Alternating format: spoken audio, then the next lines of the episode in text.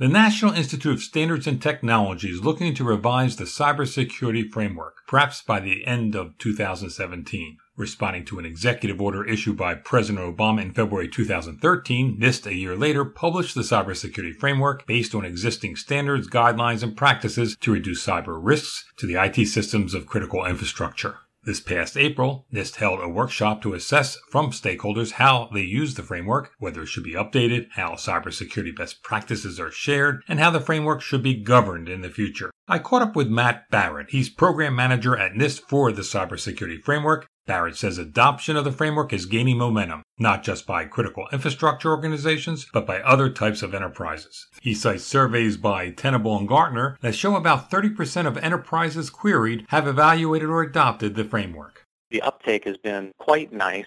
What we're seeing is that it's clearly valuable in critical infrastructure. There are lots of critical infrastructure entities that use framework. But there's also entities outside of critical infrastructure that are electing, you know, voluntarily, this is all voluntary, that are electing to use framework. So clearly they see value as well. The update to the cybersecurity framework would not be a major overhaul. It would be a minor revision that refines and clarifies existing components of the framework just to be clear, we're not headed toward a version 2.0 right now. We're definitely not. We're headed to something that's more like a 1.1. Barrett provides an example on how the framework could be revised. We've been receiving feedback all along that implementation tiers. We'd like to hear more about that. We'd like to get more clarity about that. We'd like to understand how implementation tiers are or are not linked to the framework core itself without changing properties of the core and without changing properties of the implementation tiers, we can provide additional verbiage from the version 1.0 document, additional verbiage on what an implementation tier is, how one might go about measuring it, how one might use the categories or the subcategories of the core as an indicator of where they are at relative to an implementation tier. We could try to clarify those things. Barrett says he's pulling experts a coalition of a million half timers, as he puts it, from this new Applied Cybersecurity Division and other agency units to help revise the framework those million half timers, they have their specialties. I'm interacting with uh, Vicky Pillitteri. She has a huge amount of smart grid expertise and DOE entree. When I'm interacting with uh, John Boyens, he's got the supply chain expertise, and he has a, a large amount of insurance experience in his background you know, you could keep on going down the list. Chris Johnson and his special publication 800 150, Cyber Threat Indicators. That's relevant to a roadmap area framework and the larger topic of threat and how it fits into things. It goes on and on and on, that list.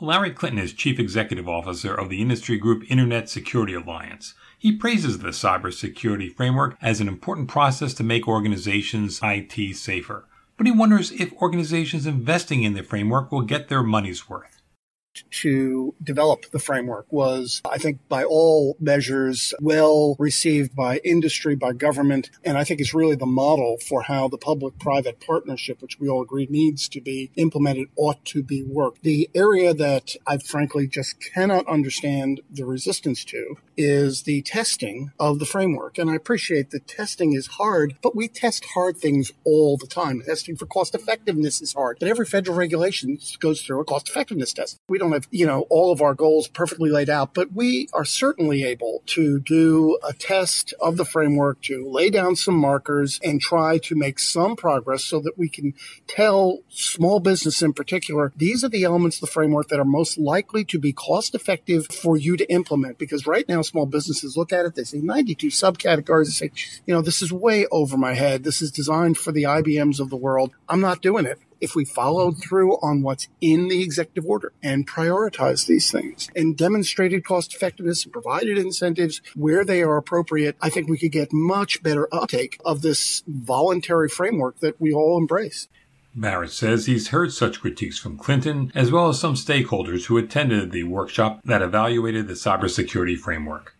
I hear two things, uh, both out of the event and from time to time in proximity to this. There's the cost effectiveness thread, and then there is the measurement thread. Now, on the measurement front, many times when people are asking me about measuring the risk reduction, for instance, inherent to cybersecurity framework, they're thinking, I implemented framework this year, and this year I reduced my successful cyber attacks by 5.6%. They're expecting something along those order. My answer to that crowd is those technical measures are most directly connected to the technical security controls. So when you're operating at that technical measure level, you're operating at a level of abstraction below the framework, actually at the level of abstraction of a controls catalog, be it COBIT or the ISO 27001 Appendix A or 853 Special Publication, you know, one of those. The framework is about the business process of cybersecurity risk management. It's about doing the gap analysis and prioritizing such that you can see I'm overspending over here I'm underspending over here relative to my priorities, which are a composite of the legislation regulation I'm beholden to, my, my business objectives, my threat profile, and I'm going to reallocate those resources in a smart way. When you do that, first of all, how could you not be cost effective when you do that? using age-old time-tested techniques like gap analysis and prioritization as a basis for your resource allocation, how could you not be cost effective? And secondly, the measurement of that is not going to be a technical measure. It's more of a business process measure. So the answer is you absolutely can measure it, but it's really in order to enable, it's all in order to stage that great technical thing that you're going to do that's more at the controls level.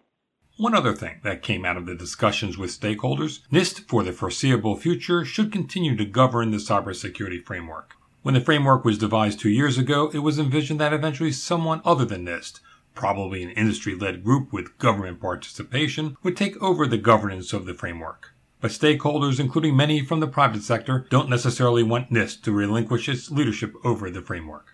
It, and it's quite the compliment. A lot of parties express their comfort with NIST as the party leading the framework evolution and maintenance. And we sensed that people were comfortable with us, but we wanted to give also give folks the opportunity to say, no, I, I, I fancy a multi-party leadership. Here's a role for public sector. Here's a role for private sector. There weren't too many parties that came forward with opinions like that. And in fact, hardly anybody came forward. There were a few with opinions like that. So we've started, you know, our internal dialogue in this around that topic has turned a little bit more toward what does a healthy ecosystem look like for framework? What sort of process is there to nominate things for inclusion in framework? what parties nominate those things, what parties adjudicate those things, what sort of update cycle and periodicity of all of this makes sense so that we don't inadvertently stifle framework use by going too fast or too slow, and which parties are going to participate in that process all throughout. So we've started thinking about it more like that. You'll hear more from NIST Matt Barrett about the cybersecurity framework in a future segment. He'll discuss how the cybersecurity framework facilitates communication among technical and non technical managers and executives who must collaborate to keep their enterprise's IT systems secure. For Information Security Media Group, I'm Eric Chabrow.